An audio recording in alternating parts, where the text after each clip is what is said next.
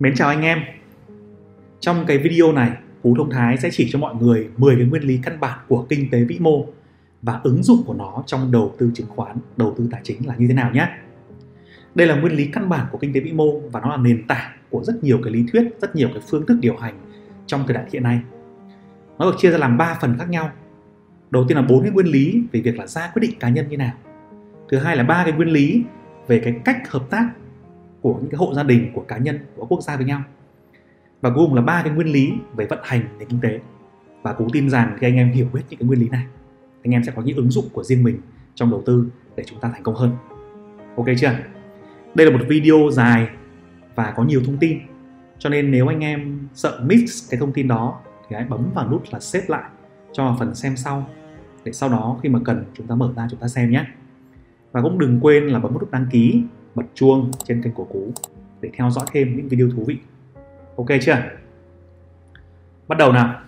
Phần đầu tiên chúng ta sẽ nói về là bốn nguyên lý ra quyết định của cá nhân đúng chưa à, nguyên lý đầu tiên của phần này đó là đối mặt với sự đánh đổi. Tức là bất kỳ ai trong chúng ta cũng phải đối mặt với cái sự đánh đổi này. Chúng ta đánh đổi thời gian để kiếm tiền đúng chưa thậm chí là chúng ta đánh đổi là tình cảm để kiếm tiền đúng chưa bỏ cô ờ, người yêu thanh ma trúc mã ngày xưa, đúng chưa? Bỏ mối tình thuở học trò để yêu một em ờ, bố làm ờ, quan to ở tỉnh. Đấy, rất nhiều câu chuyện như thế, đúng chưa nào? Trêu thôi. Thực ra thì câu chuyện này anh em ở trong đời sống đều thấy rồi, nghe nó rất là cơ bản. Chúng ta đi mua bất kỳ cái gì, chúng ta phải bỏ tiền ra. Chúng ta muốn làm bất kỳ cái gì đó, chúng ta bỏ công sức ra để làm, đúng chưa? Còn trong đầu tư thì như nào? Anh em hình dung nhớ lại xem, nếu chúng ta muốn thành nhà đầu tư thành công trong dài hạn nhà đầu tư giá trị ấy, thì chúng ta phải hết sức kiên nhẫn và chúng ta phải bỏ thời gian ra đấy. Chúng ta ngoài việc bỏ vốn này chúng ta phải tích lũy vốn này chúng ta cần phải bỏ thời gian ra và chờ đợi thời gian đó chờ đợi lãi suất kép sinh sôi thành tài sản lớn. Đúng chưa? Thế còn anh em muốn làm giàu nhanh muốn kiếm tiền nhanh tức là anh em đầu cơ anh em không muốn bỏ thời gian ra thì anh em phải chấp nhận đánh đổi một thứ khác. Đánh đổi cái gì? Chính là sự an toàn. Đúng chưa nếu mà chúng ta đầu tư dài hạn thì chúng ta sẽ an toàn hơn nhưng mà nếu chúng ta đầu cơ thì chúng ta sẽ ít an toàn hơn. Chúng ta phải chấp nhận rủi ro cao hơn bằng cách là lướt sóng, bằng cách là đánh chứng khoán phái sinh, dùng đòn bẩy, đánh chứng quyền, vân vân. Rất nhiều cách đầu cơ để chúng ta có thể kiếm nhiều tiền hơn. Trong thời gian ngắn hơn, nhưng bù lại, chúng ta phải đánh đổi cái sự rủi ro cao hơn. Đúng chưa thì nôm na là anh em đều hiểu rằng là trong không có cái gì miễn phí trên đời này cả. Bất kỳ cái gì đấy cũng cần sự đánh đổi. Đúng chưa? Vậy thì hãy cũng hãy trân trọng những cái gì mình đang có, đúng không? Nếu mà có một cô bạn gái tuyệt vời có một cái gia đình đang êm ấm tất nhiên chúng ta còn phải cố gắng rất nhiều thứ để chúng ta nâng cấp cuộc sống của chúng ta à, sinh sôi tài sản nảy nở. Nhưng mà chúng ta hãy hiểu rằng những cái chúng ta có ngày hôm nay cũng không tự nhiên mà đến đâu. Những cái đang nằm trong bàn tay chúng ta cũng không tự nhiên mà có. Chúng ta cũng phải đánh đổi bằng rất nhiều thứ đấy. Hãy nhớ lại mà xem đúng không? Thì khi đó chúng ta sẽ cảm nhận rằng à cuộc sống hiện tại cũng có rất nhiều thứ khiến cho mình cảm thấy hài lòng đấy. Ok chưa nào? Nguyên tắc thứ hai là chúng ta thì luôn luôn phải mất đi cái chi phí cơ hội khi mà chúng ta làm bất kỳ việc gì đấy. Nôm na ví dụ như anh em có tiền 1 tỷ, anh em đầu tư vào chứng khoán, thì anh em có thể thu được lợi nhuận là khoảng 20% một năm nếu anh em làm tốt, đúng chưa nào? Nhưng mà nếu anh em hình dung cái một tỷ đó, vậy thì cái chi phí cơ hội của nó là gì? Chi phí vốn của nó là gì?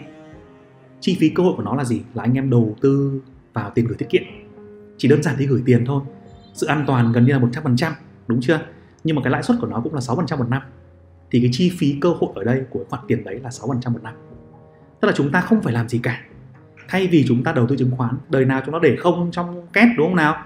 Nhỡ chuột cắn thì chết, nên phải mang đi vào ngân hàng mà gửi chứ.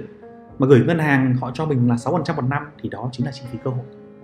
Đúng chưa mở rộng khái niệm này ra ở trong chứng khoán nữa thì chúng ta còn nhớ đến một cái chi phí nữa, gọi là chi phí vốn trung bình WACC của doanh nghiệp ấy. Đúng chưa khi công ty ở trên sàn á họ huy động vốn.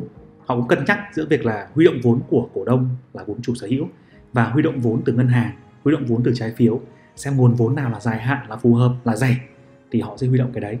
Đúng chưa đối mặt với mọi cái cơ hội, đối mặt với mọi cái lợi nhuận trong tương lai, chúng ta sẽ đều phải bỏ đi một cái loại chi phí nào đó. Và chúng ta cần cân nhắc xem cái chi phí đó nó có xứng đáng, nó có phù hợp với cả cái cái lợi nhuận của chúng ta kỳ vọng không. Một ví dụ nữa ví dụ, anh em có nhiều anh em hỏi là, anh ơi, em muốn bỏ việc để đầu tư toàn thời gian. Thế nhưng mà hãy xem lại xem, nếu anh em đầu tư toàn thời gian, cái việc đầu tư đấy, ngoài việc là xây dựng tài sản dài hạn đúng không? Nhưng mà trong ngắn hạn, nó có mang lại cho chúng ta nhiều tiền không? Nếu một tháng nó mang lại cho chúng ta được vài chục, một trăm triệu chẳng hạn, thì cũng là việc, thì là việc ok, nên làm. Nhưng nếu chúng ta đang có một công việc ngon, một công việc tốt, một công việc ổn định, một công việc tạo ra nhiều ý nghĩa và làm chúng ta vui. Vậy thì hãy nên giữ công việc đó, vẫn hãy nên làm công việc đó. Đúng chưa nào? Thời gian còn lại, anh em còn buổi tối cơ mà, anh em còn thời gian buổi trưa cơ mà. Còn rất nhiều thường thời gian để có thể học, có thể làm. Thì khi đó chúng ta vẫn nên giữ công việc để có một cái mức lợi nhuận, dòng tiền đều, đúng chưa? Và không bỏ mất cái chi phí cơ hội đó. Thay vì à, chúng ta tập trung quá mức vào chứng khoán, và cuối cùng thì chưa chắc là cái nào đã tốt hơn cái nào. Đúng chưa nào? Đó. Nguyên tắc thứ ba là anh em hay ra quyết định tại điểm cận biên. Cái này bất kỳ ai cũng thế, không chỉ anh em, cú cũng thế, bất kỳ ai cũng thế, con người mà. Chứng khoán thì anh em biết rồi, có lúc lên, có lúc xuống. Thế nhưng mà anh em hãy nhớ lại xem, khi mà thị trường đang hot ấy, hoặc là con của chúng ta đang ngon ấy, chúng ta thấy là nó sẽ lên mãi, đúng không? Cho dù là tăng 10 phiên rồi, nhưng có vẻ nó sẽ còn tăng đến đến 15 phiên. Tăng từ 1x lên 11x 15 rồi, hay là tăng lên 1x lên 2x rồi, nhưng mà có vẻ nó còn tăng lên 3x 4x đúng chưa ạ? Tức là khi nó tăng ấy, có vẻ thì nó sẽ tăng mãi. Thì bản chất của cái việc này này là chúng ta hay có một cái suy nghĩ về việc là ngắn hạn nó là như thế nào. Những cảm xúc ngắn hạn những cái hành vi ngắn hạn sự tăng giảm giá ngắn hạn nó tác động trực tiếp đến cái quan điểm của anh em. Ok chưa? Hay là giảm giá cũng vậy. Khi mà chứng khoán giảm thì chúng ta cực kỳ bi quan. Chúng ta cũng nghĩ là nó sẽ giảm tiếp. Đúng chưa cả chính phủ cũng bi quan cả các nhà phân tích cũng bi quan cả báo chí cũng bi quan media cũng bi quan anh em môi giới từ nhà đầu tư cũng bi quan và nghĩ là nó sẽ giảm tiếp. Và khi đó chúng ta sẽ có nhiều hành động là bán không, bán hơn. Đấy, cái chính điều này nó tạo ra cảm xúc là FOMO. FOMO tức là fear of missing out, sợ là không bỏ lỡ cơ hội và khiến chúng ta đu đỉnh. Rồi food FUD tức là fear, uncertainty và doubt. Tức là chúng ta lo lắng, sợ hãi, không biết điều gì sẽ xảy ra và khiến chúng ta bán đáy. Ok chưa ạ?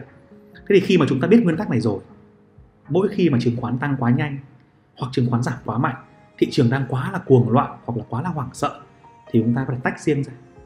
Chúng ta ngồi chúng ta nghĩ lại xem, đúng chưa tách khỏi thị trường, tách khỏi cái tâm lý đám đông đấy, tách khỏi mọi thứ đấy để xem chúng ta có cái hành động nào, có một cái chiến thuật nào thông minh và hiệu quả hơn không.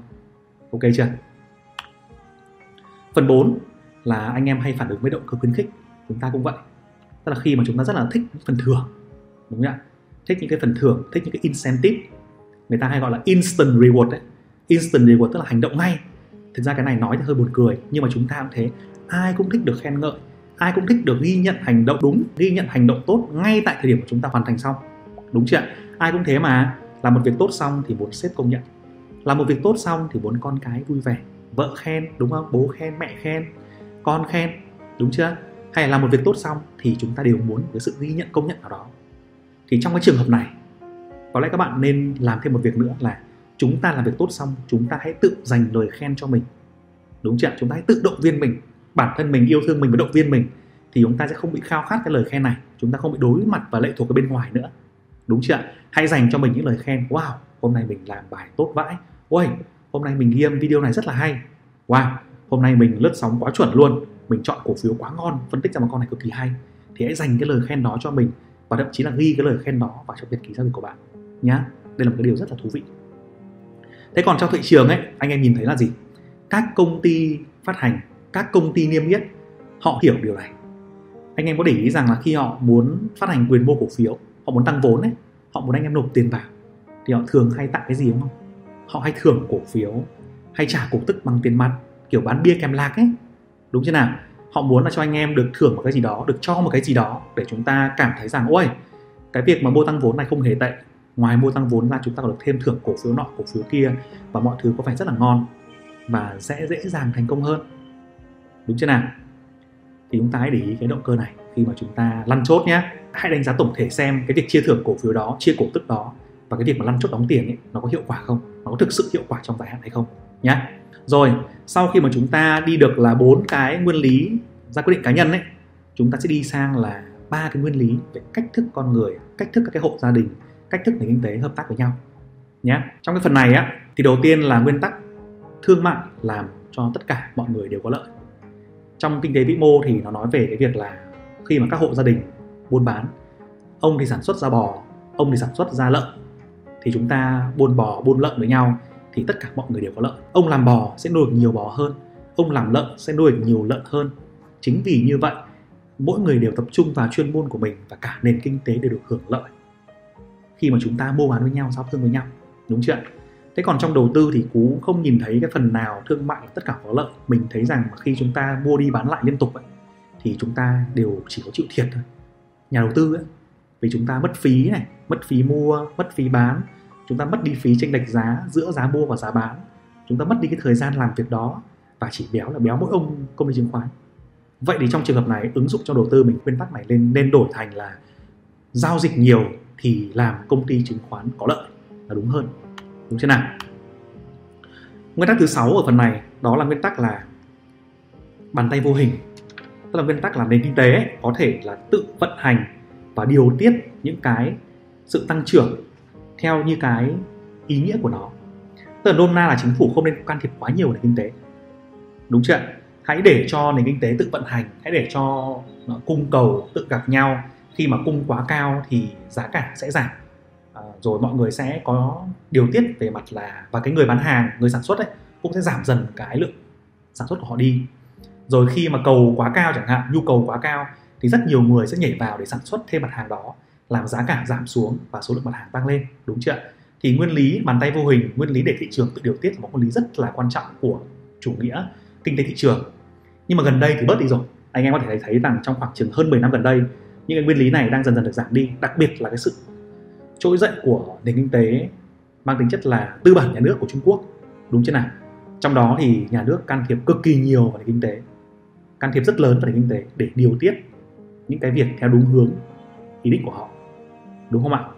Thế còn cái phần này ứng dụng trong đầu tư ấy, anh em có thể thấy rằng là thị trường thì tự nó sẽ điều tiết những cổ phiếu lở, việc giảm giá, tự điều tiết những cổ phiếu tăng, cổ phiếu ngon, tăng giá, đúng chưa chúng ta cũng mua được cổ phiếu ngon rồi, chúng ta cũng không phải quá hô hào, quá gào hét lên làm gì cả.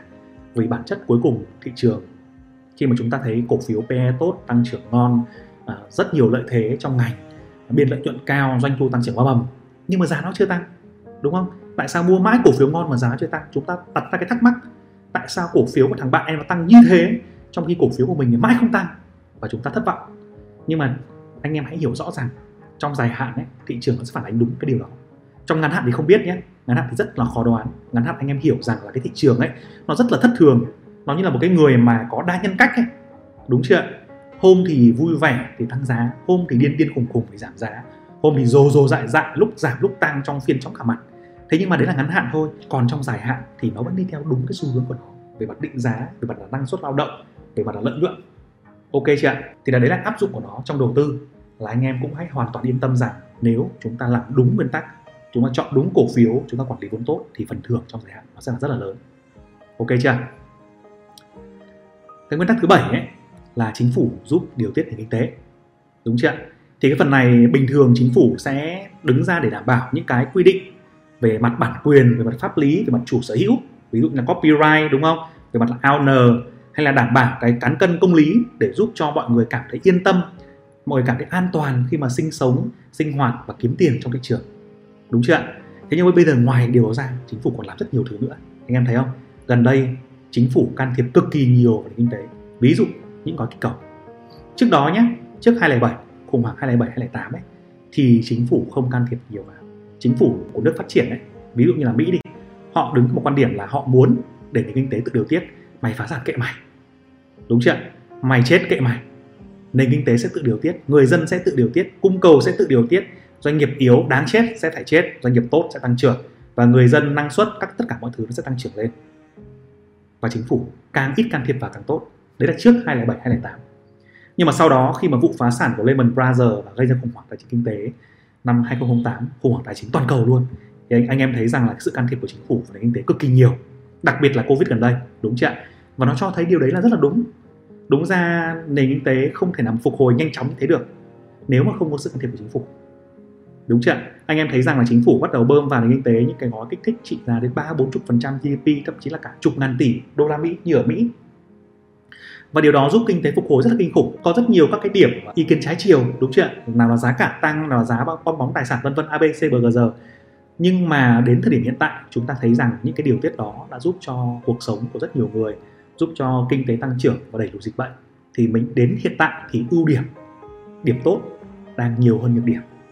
Và mình tin rằng cái điều này sẽ còn tiếp tục trong cái tương lai sắp tới.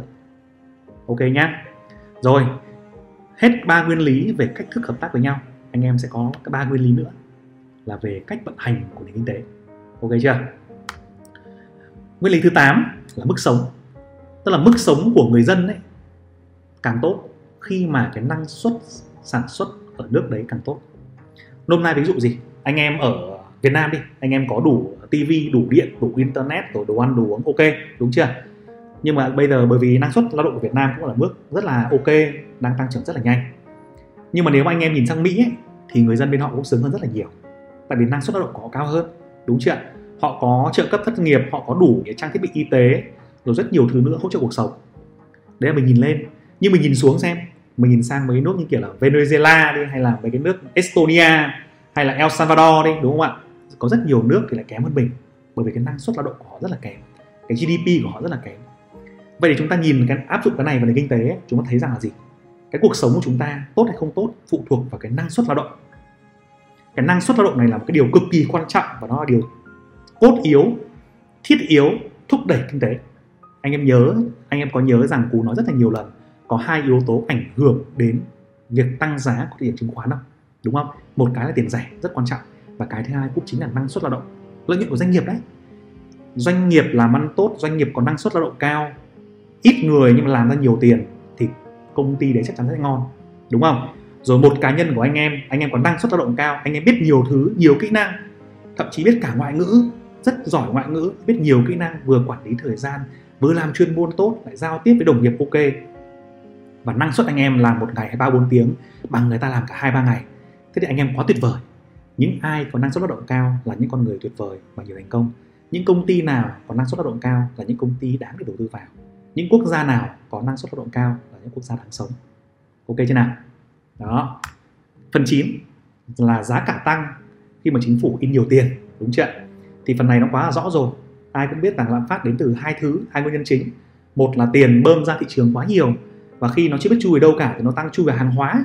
Nó chui về hàng hóa, giá cả tăng, sinh ra lạm phát, đúng chưa nguyên nhân thứ hai là một mặt hàng nào đó thiết yếu tăng giá, khiến cho cả cái chuỗi cung ứng, chuỗi sản xuất bị ảnh hưởng theo đúng chưa thì về phần này anh em thấy rồi. Cái việc mà ví von chính phủ in tiền ấy người ta hay nói một câu gọi là helicopter money ấy, tức là chính phủ cho tiền lên trực thăng cho rất nhiều tiền lên trực thăng và đi giải giải khắp nơi để tiền chảy xuống nền kinh tế. Chúng ta càng chi tiêu nhiều chúng ta càng thúc đẩy cái cái nhu cầu cao lên và phục hồi kinh tế sẽ diễn ra tốt hơn. Đúng chưa thì về công thức này thì bây giờ nó đúng một phần nhưng mà để mà chi tiết cụ thể hơn thì chúng ta cũng công thức có công thức là P nhân Q bằng M nhân V. Đúng chưa trong đó P thì là giá cả hàng hóa Q thì là cái số lượng uh, hàng hóa. Còn M kia là số lượng tiền in ra. Còn cái V kia là cái volatility tức là độ luân chuyển của tiền. Thì bây giờ chúng ta cần chú ý thêm một cái nữa là chính phủ in tiền. Nhưng mà đôi khi giá cả không tăng nhiều. Tại vì cái V kìa. Cái V kia tức là gì? Tức là nếu mà người dân tự tin người dân tích cực mua đi bán lại với nhau rồi uh, hàng hóa sản xuất ra nhiều hơn năng suất lao động tăng nhiều hơn. Đúng chưa thì chưa chắc cái P nó tăng giá. Tức là chúng ta phải xem xét cả bốn cái biến số này chứ không chỉ xem xét một mình cái M nữa. Đúng chưa ạ? thì phần này anh em có thể thấy rằng là trong thời gian vừa rồi ấy, các chính phủ bơm tiền ra nhiều khủng khiếp. Rất nhiều nhưng mà giá cả thì cũng tăng vừa vừa. Đôi khi thì tăng tăng quá nhưng mà tăng quá ở một số mặt hàng thôi. Nó do cái việc là tắc nghẽn về chuỗi cung ứng. Đúng chưa ạ? tức là tức là bây giờ ông bán quặng sắt thì đếch sản xuất được hoặc là đếch có tàu không có tàu để chuyển sang mấy nước sản mấy nước tiêu thụ thế là giá cả nó tăng thôi. Thì đến khi mà nền kinh tế nó vận hành trở lại thì cái lù vùng quần quay đấy nó sẽ ok. Đúng chưa thì cái quy nó tăng lên, cái quy mà tăng lên thì đâu, p đâu có tăng nữa. Số lượng sản phẩm tăng lên thì giá cả nó giảm xuống mà. Thì cái nguyên lý này, nói ra là như vậy, nhưng mà chúng ta sẽ phải phải xem lại, chứ nó cũng không đúng hoàn toàn. Trừ khi là in quá nhiều tiền đi, in như các bố kiểu Venezuela thì chịu rồi. Đúng không nào? Ok nhá. Và nguyên tắc cuối cùng là chính phủ thì thường phải đánh đổi cái lạm phát và thất nghiệp trong ngắn hạn. Thì nó là cái nguyên tắc ừ, bổ trợ của nguyên tắc số 9 tức là khi mà chính phủ in ra tiền đúng không? Chính phủ chấp nhận rằng là giá cả sẽ tăng. Và khi mà giá cả sẽ tăng ấy thì khiến cho người dân mọi người sẽ tích cực là chi tiêu tích cực là mua hàng. Và khi mà mua hàng như vậy tạo ra cái cầu nhu cầu cao. Và nhu cầu cao đó thì sẽ làm cho là nhiều người nhảy vào sản xuất. Và kinh tế cứ thế là phục hồi trở lại. Ok chưa nào? Đấy thì khi mà anh em nhìn thấy cái điều này ấy, anh em thấy rằng là lạm phát có tăng.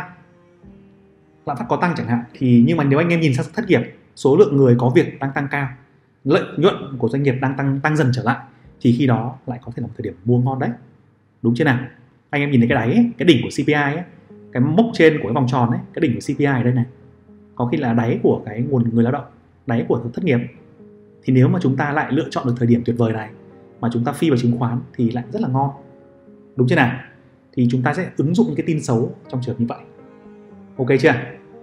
Rồi à, thì hy vọng qua cái phần là 10 nguyên lý căn bản của kinh tế vĩ mô này anh em sẽ nắm được những cái cấu trúc cơ bản của nó và ứng dụng của nó vào trong đầu tư nhé anh em nào mà quan tâm sâu hơn về cái phần này thì có thể mua cái cuốn sách là kinh tế học vĩ mô của MenQ đây là cuốn này, để học thêm nhé anh em nào mà thấy video của mình hay, hữu ích thì nhớ cho một like tim và chia sẻ nó cho bạn bè. Ok chưa?